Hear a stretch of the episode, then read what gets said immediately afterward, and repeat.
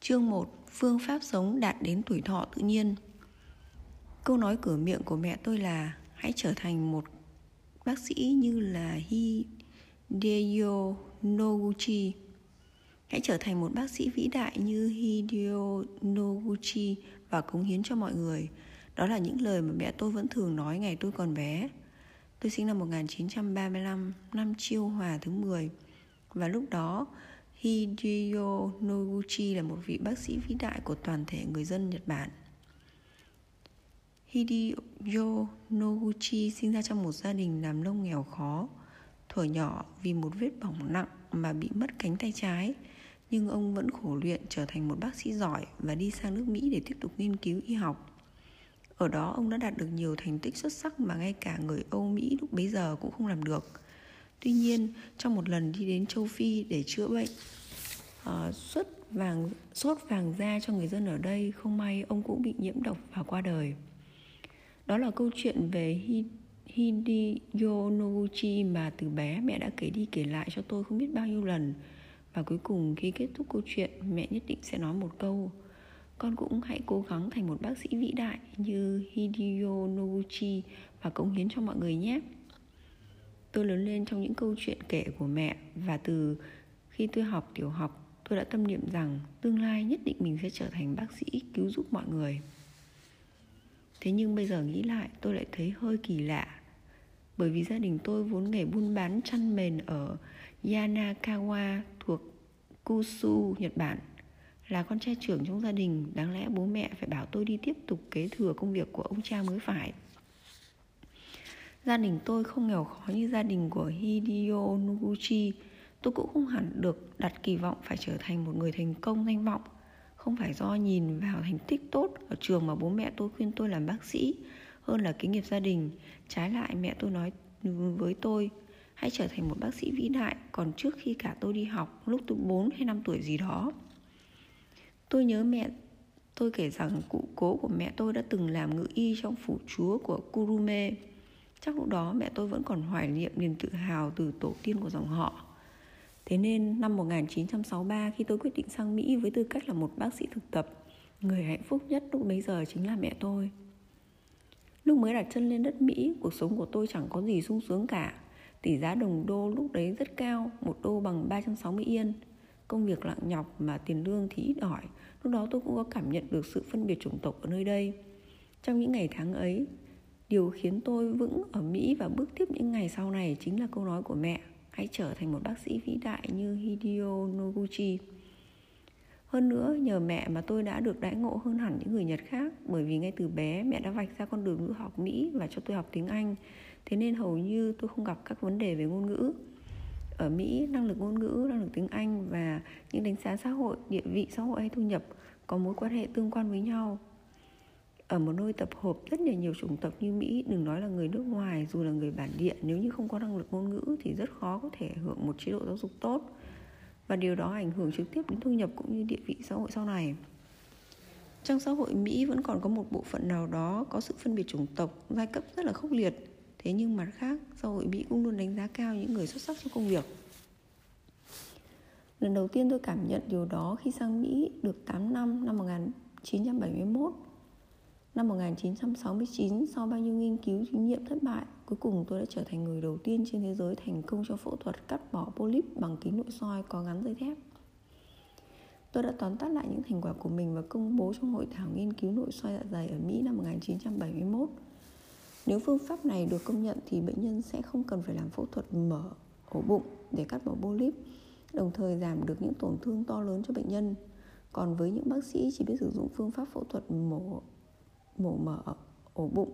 Từ trước đến giờ, đây có lẽ là một bước tiến cải, bước cải tiến đột phá trong y học. Trước hội thảo, tôi cảm thấy hy vọng, vừa cảm thấy bất an, không biết dụng cụ của phương pháp phẫu thuật do mình nghiên cứu ra có được giới y học mỹ công nhận đến mức nào. Sau khi kết thúc bài phát biểu của mình, phần lớn, phần thưởng lớn nhất mà tôi nhận được chính là cả hội trưởng đứng dậy và vỗ tay ủng hộ. Từ giây phút đó, nội soi, một lĩnh vực ngoại khoa mới đã được ra đời. Nghe tiếng vỗ tay không dứt trong khán phòng, Tôi cảm thấy dường như mình đã tiến thêm một bước mới gần hơn với Hideo Noguchi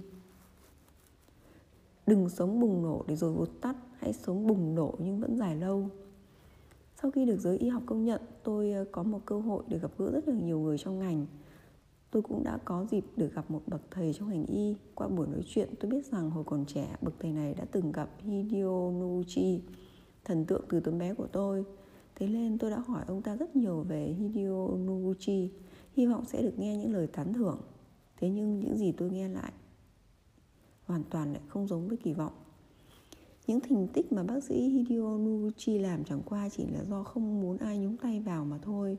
Những việc đó không phải là những việc mà ông, không có ông ta thì không hoàn thành được. Tôi thấy phương pháp mổ nội soi của cậu còn cống hiến nhiều hơn những gì ông ta đã làm được nghe thấy những lời ấy tôi giật mình thẳng thốt.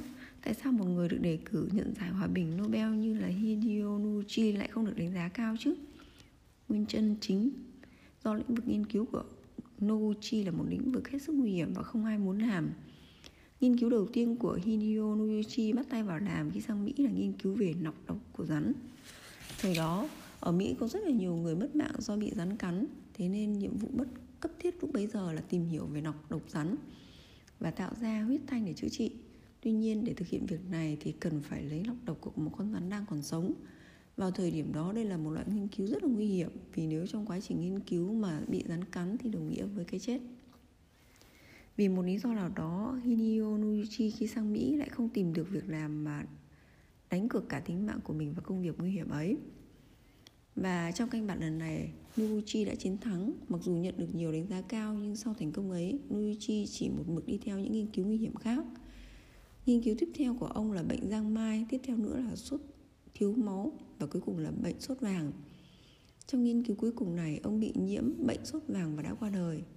Là một bác sĩ, những thành tựu mà ông đạt được đều rực rỡ trong mắt mọi người. Ông là một bác sĩ vĩ đại, dám đặt cả tính mạng của mình để nghiên cứu và tìm ra kết quả cho những lĩnh vực mà không một ai dám thử. Thế nhưng sau khi biết sự thật về cuộc đời ông, tôi cảm thấy thật thất vọng. Là một bác sĩ nhưng Noguchi lại không hề biết quý trọng cơ thể của mình, lối sống sinh hoạt của ông cũng không đáng được khen ngợi.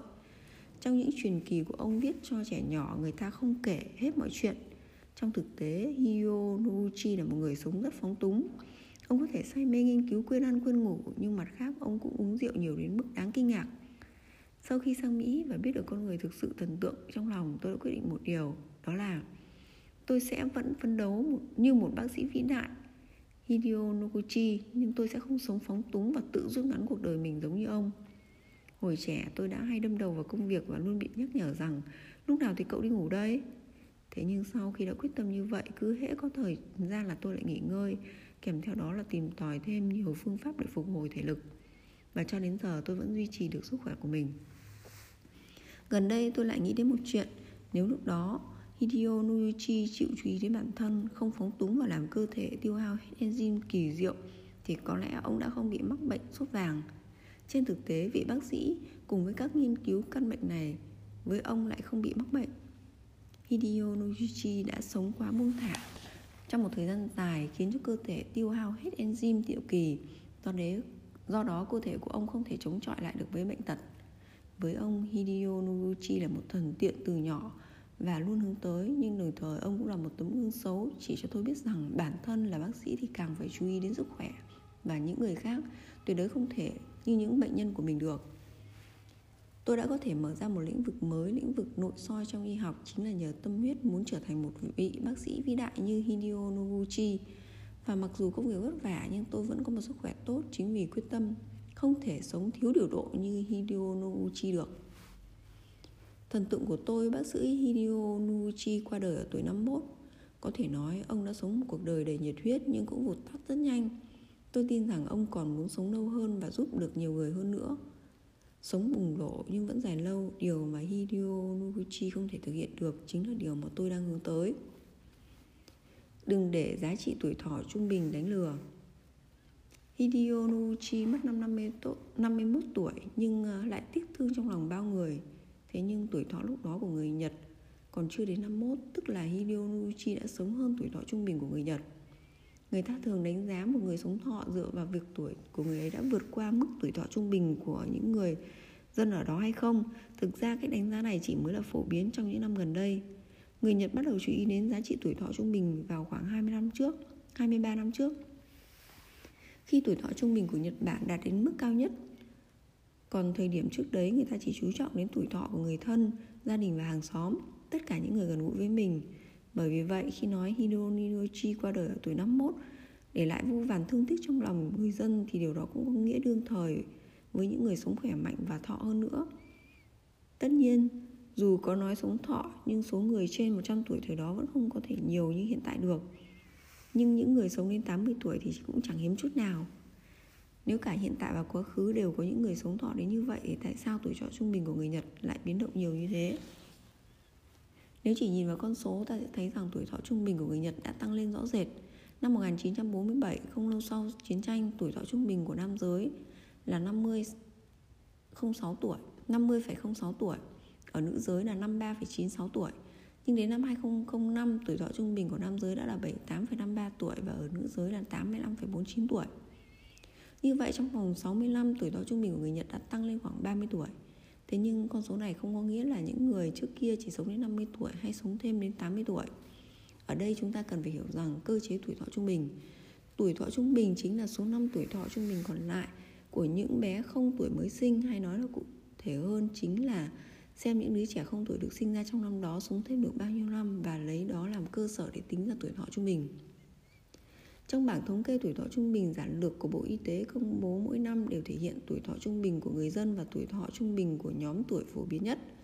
Tuy nhiên, nếu nhìn vào các cái biểu đồ này bạn sẽ thấy điều hết sức thú vị. Như tôi đã nói, khoảng cách giữa tuổi thọ trung bình của các bé không tuổi sinh năm 47 và các bé không tuổi năm 2025 ở nam là 28,47 tuổi và ở nữ là 31,53 tuổi. Tuy nhiên nếu xét trong cùng điều kiện với những người 80 tuổi thì khoảng cách này ở nam giới là 3,61 tuổi và nữ là 6,02 tuổi. Như vậy nguyên nhân chính giúp tuổi thọ trung bình của người Nhật tăng lên nhiều như vậy không phải là do số tuổi của người dân thực sự đã tăng mà do tỷ lệ tử vong của trẻ sơ sinh được giảm xuống. Nói đến đây, tôi có một câu hỏi muốn đặt ra cho mọi người. Những người 80 tuổi trước đây và những người 80 tuổi hiện tại, nhóm nào có tỷ lệ phải đi viện nhiều hơn? Câu trả lời chính là những người 80 tuổi hiện tại. Chỉ cần nhìn xung quanh tôi là thấy không có mấy ai là đang không sử dụng dịch vụ chăm sóc sức khỏe của bệnh viện. Thực ra trong số những người trên 60 tuổi hiện nay ở Nhật Bản có hơn 60% bị mắc bệnh nào đó và phải nhập viện hoặc là đi khám định kỳ. Tóm lại, con người đúng là sống lâu hơn nhưng thời gian trên giường bệnh cũng tăng lên theo. Như vậy tuổi thọ tăng có thực sự là một điều đáng hạnh phúc hay không? Lý do người dân Okinawa sống lâu dù là hay ăn thịt lợn Hấp thu quá nhiều thực phẩm động vật sẽ khiến cho vị tướng và tràng tướng xấu đi, gây ảnh hưởng tới sức khỏe của bản thân. Điều này đã được tôi chứng minh qua các số liệu lâm sàng. Thế nhưng nhiều người đặt câu hỏi những người cao tuổi ở Oni, Okinawa nói rằng ăn thịt lợn chính là bí quyết sống khỏe của họ. Quả thực các món ăn truyền thống ở Okinawa rất là hay sử dụng thịt lợn. Thế nhưng tôi không cho rằng đó là bí quyết sống khỏe. Khi thường xuyên ăn thực phẩm động vật, cơ thể con người sẽ thiên về tính axit. Vốn dĩ cơ thể chúng ta có độ pH khoảng 7,4, tức là có độ kiềm nhẹ. Khi cơ thể bị chuyển sang tính axit, có khoáng chất như canxi, magie trong xương, răng sẽ được sử dụng để cân bằng lại độ pH. Chính vì thế người hay ăn thực phẩm động vật sẽ dễ bị mắc các bệnh loãng xương. Ngoài ra do thực phẩm động vật không chứa chất xơ nên lượng phân bài tiết giảm xuống.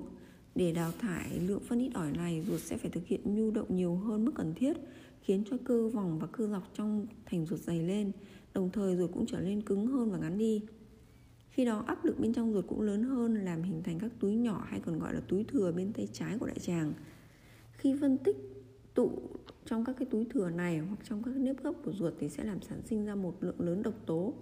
Các độc tố này làm thay đổi hoạt động của các vi khuẩn trong đường ruột và có thể dẫn đến các căn bệnh nguy hiểm như polyp hay là ung thư. Hơn nữa, chất béo trong thịt động vật còn rất dễ oxy hóa và tạo ra một lượng lớn các gốc tự do oxy hóa trong cơ thể. Và như mọi người đã biết, các gốc tự do oxy hóa này gây ra tác hại vô cùng to lớn với cơ thể của con người. Vậy tại sao ăn nhiều thịt lợn mà người dân vùng Okinawa vẫn sống lâu? Một nguyên nhân sống, một nguyên nhân được cho là ảnh hưởng lớn nhất đến điều này chính là nước ở đây. Đảo Okinawa nằm trong một dạng san hô nên địa chất ở đây chứa nhiều đá vôi. Chính vì vậy các loại khoáng như là canxi magie ở trong nước của Okinawa nhiều hơn gấp mấy lần ở trong đất liền. Nước trong đun nấu cũng là nước uống hàng ngày của người dân đều sử dụng nước có hàm lượng khoáng chất cao này. Do đó điều này có thể giúp cân bằng lại độ pH trong cơ thể của người dân ở đây hấp thu rất là nhiều thức ăn động vật. Hơn nữa khi so sánh thói quen ăn uống của người dân nơi đây với mặt bằng chung của cả nước, tôi còn nhận ra một điều thú vị. Trong các món ăn truyền thống của họ, mặc dù lượng thịt hấp thu cao gấp 1,6 lần bình quân cả nước, nhưng đồng thời lượng thực phẩm thực vật cũng vô cùng nhiều, cụ thể là hàm lượng hấp thu các loại tảo biển cao gấp 1,5 lần, đậu hũ gấp 2,1 lần hay các loại rau xanh cũng gấp 1,6 lần so với bình quân cả nước. Đáng tiếc là trong những tài liệu tôi thu thập được không đề cập đến lượng hấp thu hoa quả của người dân ở đây Nhưng nếu xét đặc điểm đặc trưng địa lý ở vùng này thì rất có thể cái lượng hấp thu hoa quả của người dân cũng rất là cao Họ thấp, họ hấp thu nhiều loại rau củ tạo biển có nghĩa là thông qua các bữa ăn hàng ngày, họ đang hấp thu rất là nhiều các hóa chất thực vật như là phytochemical, vật chất gây, mà cây tạo ra để bảo vệ thân khỏi các cái tác nhân tác hại của tiêu cực tím hay là sâu hại Loại chất này được gọi là chất dinh dưỡng thứ bảy và chất sơ thực phẩm. Ngoài ra, trong cách nấu truyền thống của người dân nơi đây thì lợn sẽ được luộc sơ trước khi chế biến. Thế nên các chất béo dư thừa trong thịt cũng được bỏ bớt. Và nếu như không có cái chất béo dư thừa này, khi ăn thì chúng ta vừa hấp thu được các chất như collagen vừa có thể giảm nguy cơ hình thành lên các gốc tự do oxy hóa trong cơ thể. Từ những điều trên tôi cho rằng ăn nhiều thịt không phải là bí quyết trường thọ của người dân Okinawa mà chính việc sử dụng nguồn nước chứa nhiều khoáng chất có lợi cho cơ thể, đồng thời hấp thu nhiều rau củ quả, vitamin, enzyme, hóa chất thực vật mới là lý do khiến người dân ở đây giảm thiểu đáng kể các ảnh hưởng xấu của thịt lợn đối với cơ thể. Tại sao vẫn có những người có thói quen hút thuốc mà lại sống được 90 tuổi? Cũng giống như trên, trong xã hội hiện nay vẫn có những người sống khỏe mạnh đến 90 tuổi cho dù họ có thói quen hút thuốc lá thường xuyên. Thông thường sống đến 90 tuổi được gọi là người sống thọ, tuy nhiên giới hạn tuổi thọ của con người thực ra lại trên dưới 120 tuổi. Tính ra những người có thói quen hút thuốc đã bị rút ngắn đi 30 năm tuổi thọ. Tất nhiên chúng ta không thể khẳng định chắc chắn rằng 35 tuổi thọ rút ngắn đó hoàn toàn là do tác nhân của tác, tác hại của thuốc lá.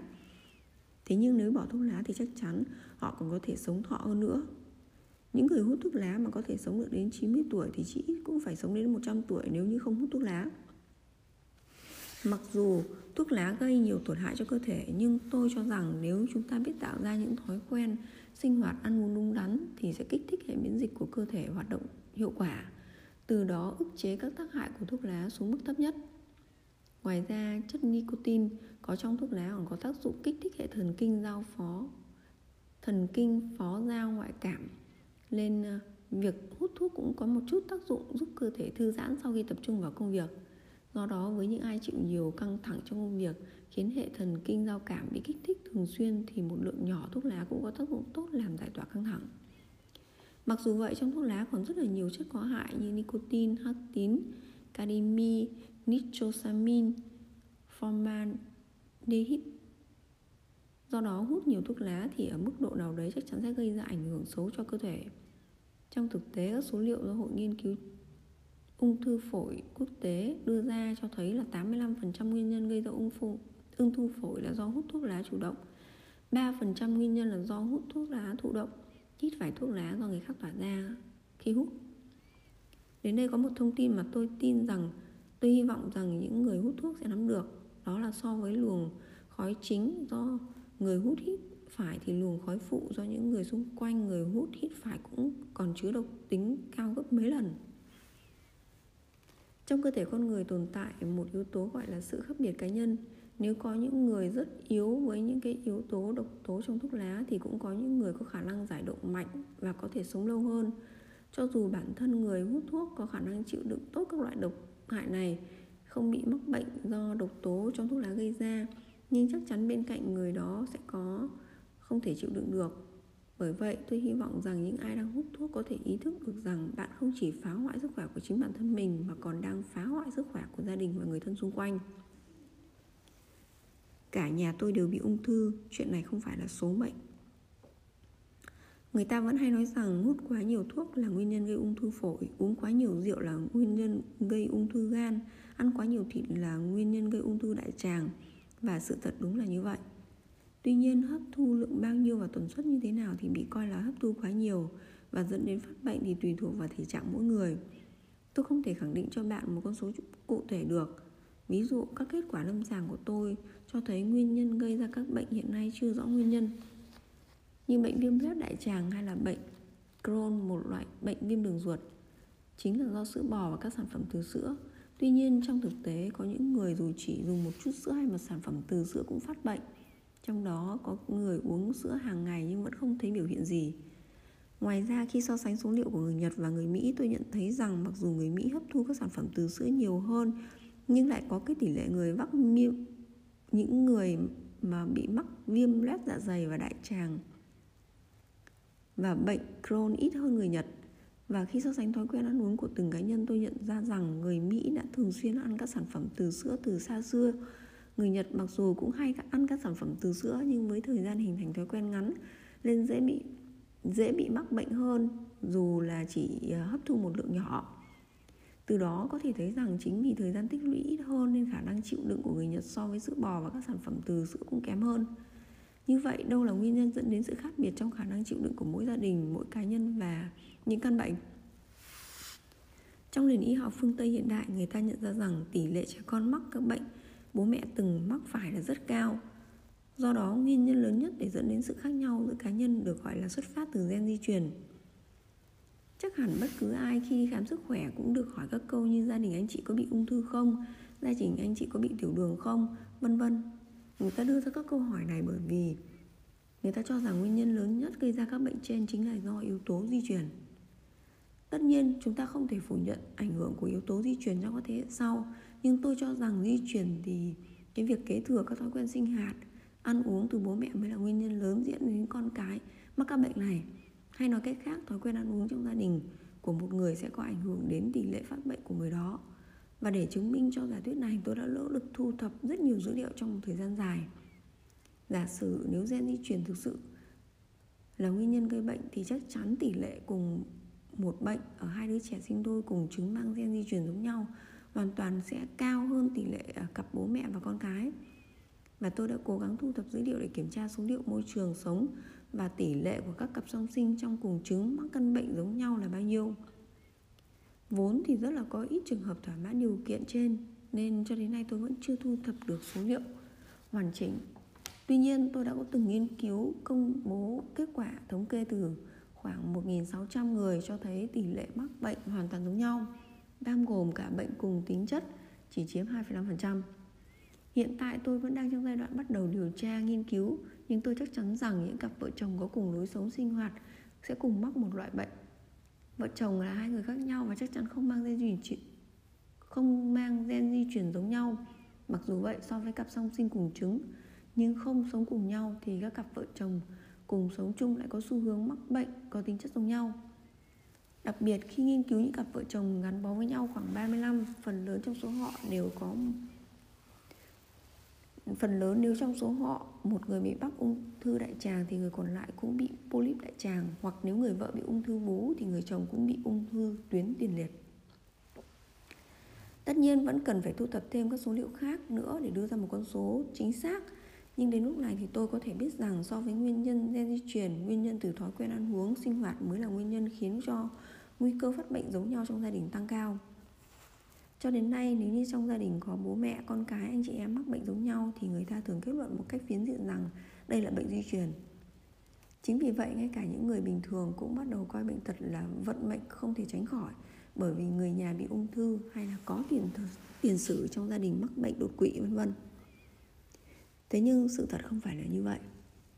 Đúng là có những căn bệnh bẩm sinh do gen di truyền quyết định như là bệnh mù màu, bệnh máu khó đông vân vân Tuy nhiên đối với hầu hết những căn bệnh nguy hiểm hiện chưa rõ nguyên nhân mà chúng ta đang phải đối mặt như là ung thư, tai biến mạch máu não, nhồi máu cơ tim vân vân. Nguyên nhân phát bệnh chủ yếu do di truyền không hề cao như chúng ta vẫn nghĩ. Ví dụ cho dù bố mẹ anh chị em trong nhà bị phát bệnh thì anh ta cũng không cần phải buông xuôi bởi vì bản thân anh ta có thể dựa vào những nỗ lực của bản thân để phòng chống các căn bệnh này ở mức độ nào đó. Bạn nên cẩn thận với phương pháp chống lão hóa Tôi muốn mình được trẻ trung mãi mãi Dù là nam giới hay nữ giới Hay bất kỳ ai trong chúng ta đều có mong ước như vậy Đặc biệt là những ai bắt đầu cảm thấy suy yếu dần Thì càng mong muốn dừng lại cái quá trình già đi này Hiện trên thế giới có rất là nhiều phương pháp để chống lại quá trình này Chúng ta được gọi phương pháp chung là chống lão hóa Hiện nay ở Nhật Bản, phương pháp chống lão hóa đang dần được hình thành một trào lưu thu hút được rất nhiều người. Tuy nhiên phải nói rằng số phương pháp đó có rất nhiều phương pháp mà tôi khuyên bạn không nên dùng. Đặc biệt có rất là nhiều yếu tố nguy hiểm trong các phương pháp chống lão hóa với mục đích chỉ để cho cái vẻ bên ngoài của con người trông trẻ hơn. Ví dụ như phương pháp nột hóa chất hiện nay đang được phụ nữ đặc biệt quan tâm. Coi đó là một phương pháp hiệu quả giúp lấy lại làn da trẻ trung. Tuy nhiên phương pháp này lại phá vỡ lớp bảo vệ trên da và khiến cho da chịu rất là nhiều tổn thương hơn nữa. Da được cấu tạo gồm 3 tầng theo thứ tự từ trên xuống dưới là tầng biểu bì, tầng trung bì và tầng hạ bì. Trong đó, bộ phận có tác dụng như là rào rào chắn để ngăn cản quá trình thoát hơi nước trong cơ thể, đồng thời ngăn cho dị vật bên ngoài tiến vào lớp sừng của tầng biểu bì chỉ dày có 20 micron. Lớp sừng này cực kỳ mỏng nên bình thường chỉ cần dùng móng tay cào là có thể phá vỡ chúng rồi.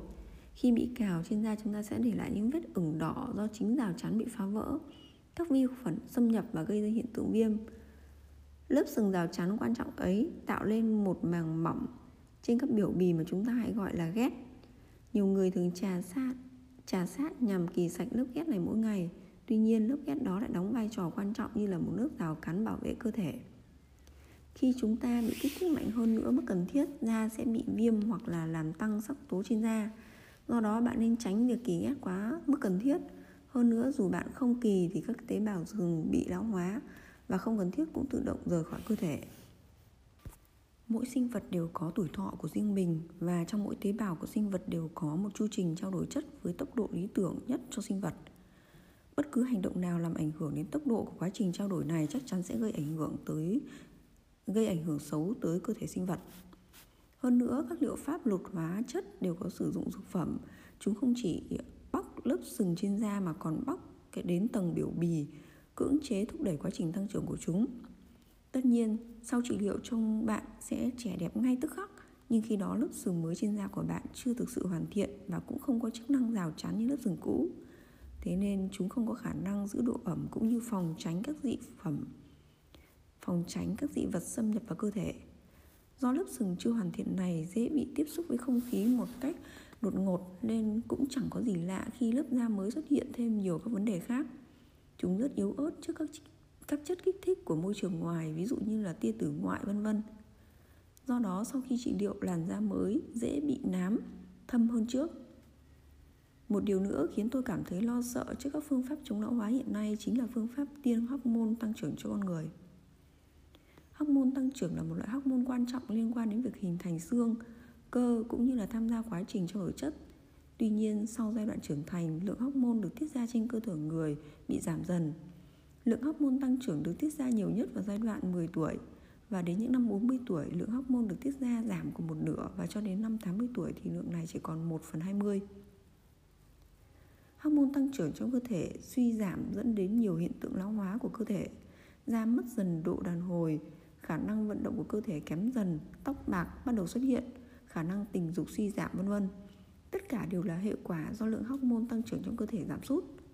Phương pháp chống lão hóa bằng tim hormone tăng trưởng xuất phát từ quan niệm ban đầu rằng nếu hiện tượng lão hóa trong cơ thể xuất hiện là do lượng hormone tăng trưởng suy giảm thì chỉ cần bổ sung hormone tăng trưởng là có thể ngăn ngừa cái quá trình lão hóa này. Trong thực tế, phương pháp này dẫn đến rất nhiều biến đổi trên cơ thể.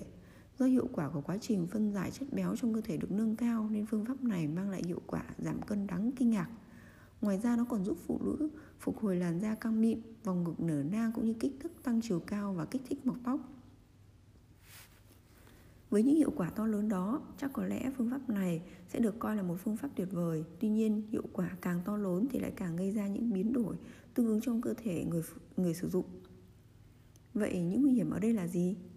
Điều đáng lo ngại nhất trong phương pháp này chính là chúng ta đi ngược với triết lý của tự nhiên.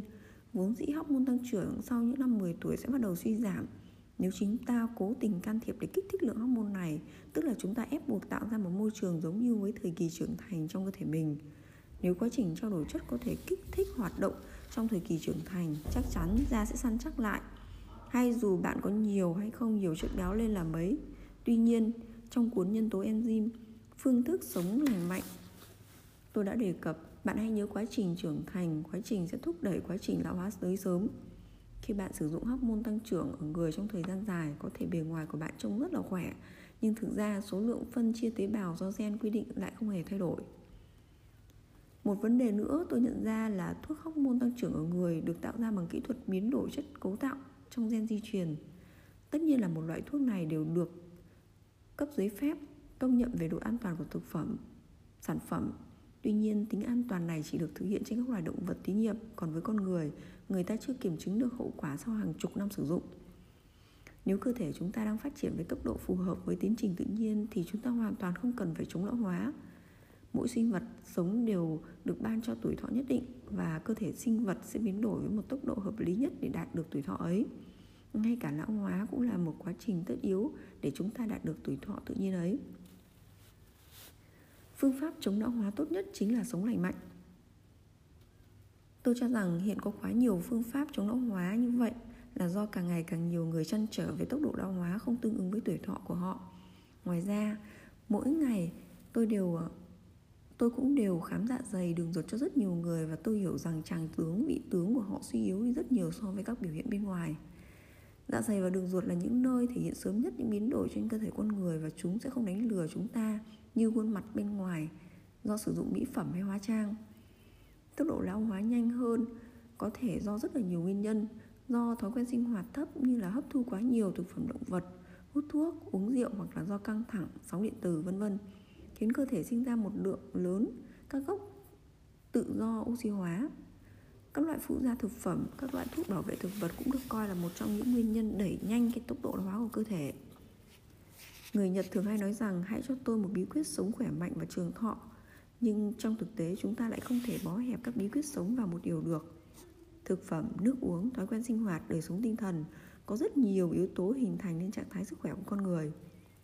Dù có ăn uống hợp lý đến mấy nhưng nếu như bạn cứ cố giữ những thói quen sinh hoạt không lành mạnh thì cũng khó có khả năng duy trì được tình trạng sức khỏe tốt. Ngược lại dù có sinh hoạt điều độ mà lại ăn những thực phẩm có hại cho sức khỏe thì tốc độ lão hóa của cơ thể cũng sẽ tăng nhanh. Hơn nữa, cho dù cùng một loại thực phẩm nhưng tùy theo cách nấu nướng, nước sử dụng hay là thành phần có trong thực phẩm mà ảnh hưởng đến cơ thể lại rất là khác nhau. Nhiều người khi biết được một thứ gì đó tốt cho cơ thể thường hay có suy nghĩ chỉ cần hấp thu thật nhiều thứ đó thì có thể duy trì được sức khỏe tốt. Tuy nhiên, cơ thể con người lại không đơn giản đến như vậy. Dù là catechin, vi khuẩn lactic hay là polyphenol đều có mặt tốt cho cơ thể. Tuy nhiên, nếu liên tục uống một lượng trà xanh lớn có nhiều chất catechin sẽ gây ra bệnh viêm teo dạ dày và có thể dẫn đến ung thư. Hay nếu bạn ăn nhiều sữa chua có chứa vi khuẩn lactic trong thời gian dài, đường ruột của bạn sẽ kém đi. Hoặc từng có một thời gian người ta cho rằng polyphenol chứa trong rượu vang đỏ rất tốt cho cơ thể nên có nhiều người uống cả chai rượu vang đỏ mỗi ngày tuy nhiên điều đó lại khiến cho cơ thể phải tiêu tốn một lượng enzyme mỗi ngày để phân giải lượng cồn trong cơ thể. Do đó, tác hại tiêu hao enzyme lại lớn hơn rất nhiều so với những lợi ích mà hấp thu polyphenol vào cơ thể. Vận động điều độ cũng là một yếu tố không thể thiếu để duy trì sức khỏe con người. Tuy nhiên, vận độ quá độ lại khiến cơ thể tiêu hao enzyme nên cuối cùng lại thành ra có hại cho cơ thể. Giữ gìn cơ thể sạch sẽ cũng là điều cần thiết để duy trì sức khỏe nhưng nếu quá sạch sẽ kỳ cọ quá mức cần thiết cũng làm tổn hại đến lớp sừng trên da. Từ đó phá hỏng lớp rào chắn của da và làm khả năng miễn dịch của cơ thể bị giảm sút. Như tôi đã nói nhiều lần, cơ thể chúng ta không đơn giản chỉ là hấp thu một thứ gì tốt, cả cơ thể sẽ tốt. Thậm chí dù có là thứ tốt đến đâu, nhưng nếu bạn cứ cố chấp hấp thu thật nhiều một thứ đó thì ngược lại nó cũng trở thành nguyên nhân phá vỡ sự cân bằng trong cơ thể. Đối với việc duy trì sức khỏe cho cơ thể thì việc hấp thu quá nhiều, hấp thu lệch một số chất cũng có tác dụng tự, có tác hại tương tự như thiếu các chất cần thiết trong cơ thể vậy. Nhiều người thường mong muốn có một vẻ ngoài trẻ trung xinh đẹp, nhưng vẻ đẹp thực sự của con người phải xuất phát từ một cơ thể khỏe mạnh. Các loại mỹ phẩm hay các liệu liệu pháp chống lão hóa sai lầm dù có giúp chúng ta trông xinh đẹp tươi tắn, nhưng nếu như bên trong cơ thể không được cải thiện thì các liệu pháp đó cũng chẳng giải quyết được gì điều đó để sống lâu và khỏe mạnh là giữ cân bằng cho cơ thể, hấp thu các chất tốt cho cơ thể, làm những việc tốt cho cơ thể ở mức độ vừa phải và thuận tự nhiên. Do đó, tôi thường hướng dẫn các bệnh nhân của mình thực hiện 7 phương pháp sống khỏe dưới đây. Một là ăn uống đúng cách, hai là uống nước tốt, ba là bài tiết đúng cách, bốn là hô hấp đúng cách, năm là vận động điều độ 6 là ngủ nghỉ hợp lý 7 là cười vui vẻ và cảm nhận hạnh phúc. Bảy phương pháp sống khỏe này là những điều cơ bản trong phương pháp ăn uống lành mạnh của Sinha và là một hạng mục thực hành cụ thể trong phương pháp trị liệu enzyme. Trạng thái khỏe mạnh là trạng thái mà quá trình trao đổi chất được diễn ra với tốc độ lý tưởng nhất với cơ thể sinh vật. Do đó, chính việc sống khỏe mạnh mới là liệu pháp chống lão hóa tốt nhất cho chúng ta. Bí quyết trường thọ và khỏe mạch của enzyme chỉ cho chúng ta Tôi cho rằng chìa khóa nắm giữ sức khỏe chính là lượng enzyme trong cơ thể. Nếu lượng enzyme trong cơ thể càng lớn thì quá trình trao đổi chất sẽ được diễn ra một cách bình thường. Đồng thời, cơ chế giải độc và hệ thống miễn dịch hoạt động tốt giúp cơ thể phòng tránh bệnh tật. Bảy phương pháp sống khỏe mà tôi đề xuất đều là những phương pháp mang lại hiệu quả bổ sung, kích hoạt và phòng chống tiêu hoa của enzyme trong cơ thể. Nếu chỉ nhìn vào từng hiện tượng đơn lẻ trên cơ thể, chúng ta sẽ thấy có rất nhiều vấn đề. Nhưng nếu đi sâu vào vấn đề gốc rễ thì chúng tất cả đều là do thiếu enzyme mà ra. Tuy nhiên, tùy từng vấn đề mà loại enzyme thiếu hụt sẽ khác nhau. Nhưng trên giả thuyết bất cứ enzyme nào trên cơ thể cũng tạo ra được từ enzyme diệu kỳ như tôi đã nói thì việc giữ cho lượng enzyme trong cơ thể không bị giảm chính là chìa khóa dẫn đến sức khỏe tốt. Thiếu hụt enzyme liên quan đến việc phát sinh bệnh tật hay là bệnh tình chuyển biến xấu là sự thật đã được dần y học hiện đại công nhận. Chính vì thế mà các nghiên cứu của enzyme đang được đẩy mạnh trên các phương tiện khác nhau. Hiện nay khi nhắc đến phương pháp điều trị ung thư, người ta thường tập trung vào phương pháp phẫu thuật kết hợp sử dụng thuốc chống ung thư. Ngoài ra còn có các phương pháp khác như là chiếu xạ hay là phương pháp trị liệu miễn dịch. Tuy nhiên có một sự thật là sử dụng các thuốc chống ung thư gây ra nhiều đau đớn cho bệnh nhân nhưng lại không thu được nhiều kết quả như mong đợi. Đặc biệt với các loại thuốc chống ung thư này không thể mang lại hiệu quả như mong đợi với các khối u ác tính, nguyên nhân hàng đầu gây ra tử vong ở Nhật Bản. Việc có thể chữa ung thư hay không còn phụ thuộc vào phát kiến đột phá trong y học. Trong những trường hợp chỉ có thể dựa vào thuốc chống ung thư để điều trị như những ca tế bào ung thư lan rộng và không thể phẫu thuật cắt bỏ hoàn toàn, hay trong trường hợp tế bào ung thư di căn thì tỷ lệ chữa khỏi thực sự không cao.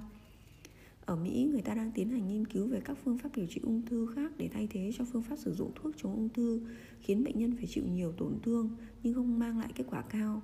Trong số các phương pháp đang được điều trị đó có một phương pháp gọi là trị liệu enzyme dùng trong điều trị ung thư tuyến tụy bằng cách sử dụng enzyme có tên là pancreatin và phương pháp này tôi sẽ giới thiệu kỹ hơn trong phần sau của cuốn sách. Nhưng về cơ bản, các nghiên cứu đã chỉ ra rằng trong phương pháp trị liệu trị liệu enzyme có sử dụng pancreatin, người ta thường dùng phương pháp thải độc cà phê giúp cơ thể nhanh chóng đào thải độc tố và hỗ trợ chức năng giải độc cho gan để nâng cao hiệu quả của pancreatin. Về thải độc cà phê tôi sẽ giới thiệu trong phần bài tiết đúng cách. Một trong bảy phương pháp sống khỏe ở đây tôi chỉ nói đến việc bài tiết các độc tố ra ngoài cơ thể sớm để chúng không còn tồn động lâu trong cơ thể cũng dẫn đến việc giảm thiểu tối đa lượng enzyme dùng cho giải độc. Do đó đây là phương pháp sống khỏe nên được sử dụng cho mọi người, không kiêng gì những người bị ung thư tuyến tụy. Tôi cũng cảm thấy rất là tự hào vì bảy phương pháp sống khỏe mà tôi giới thiệu trong cuốn sách này chính là cách an toàn, ít nguy hiểm nhất trong số các phương pháp trị liệu enzyme hiện nay. Đó là bởi tất cả các phương pháp này đều dựa trên triết lý tự nhiên, thậm chí ngay cả phương pháp điều trị enzyme sử dụng Bacretin tôi đã nêu ở trên, mặc dù ít nguy hiểm hơn khi so sánh với các phương pháp sử dụng thuốc chống ung thư thông thường nhưng dẫu sao bản thân enzyme pancreatin sử dụng trong phương pháp này cũng là một sản phẩm nhân tạo và liều lượng sử dụng dựa trên phán đoán của con người nên ít nhiều nó cũng như nó cũng còn những nguy hiểm nhất định. Tuy nhiên trong bảy phương pháp sống khỏe tôi đưa ra ngay cả những thứ đưa từ bên ngoài vào cũng có thể đều là thực phẩm phát sinh trong tự nhiên. Những nguồn nước sinh ra từ tự nhiên hay là các loại gần như với tự nhiên nhất. Hơn nữa bảy phương pháp này chú tâm tới việc thực hiện thói quen sinh hoạt ổn định, môi trường bên trong cơ thể và giúp cho đồng hồ sinh học của cơ thể trở lại bình thường tuân theo nhịp điệu của tự nhiên. Điều quan trọng là ngay cả quá trình hình thành hay hoạt hóa enzyme cũng đều diễn ra dưới các hình thức phù hợp nhất với sức khỏe của từng người, nên không hoa khi nói rằng phương pháp này hoàn toàn không gây nguy hiểm cho người thực hiện. Nếu phải nói đến những nguy cơ trong các phương pháp này thì chỉ có lẽ là chi phí cao, công sức bỏ ra để có thể có loại các thực phẩm và nước uống tốt cho cơ thể trong điều kiện hiện nay. Tuy nhiên, nghĩ đến những người bệnh vừa phải chịu đau đớn cho bệnh tật vừa phải chi trả số tiền lớn để trị, trị, chữa trị thì chắc cũng chẳng ai bận tâm vì một chút chi phí để có được thực phẩm nước uống tốt cho cơ thể bí quyết để sống trường thọ chính là phòng chống tiêu hao enzyme cho cơ thể bí quyết để sống khỏe mạnh chính là hoạt hóa enzyme duy trì ổn định hệ miễn dịch và sự cân bằng nội môi vốn có của cơ thể. Tuy nhiên, thực hiện những điều này tuyệt đối không khó như bạn nghĩ. Hiểu rằng con người cũng là một phần của tự nhiên, học theo cách triết lý của tự nhiên và sinh hoạt điều độ thuận tự nhiên chính là cách giúp cho con người đạt đến tuổi thọ tự nhiên của mình.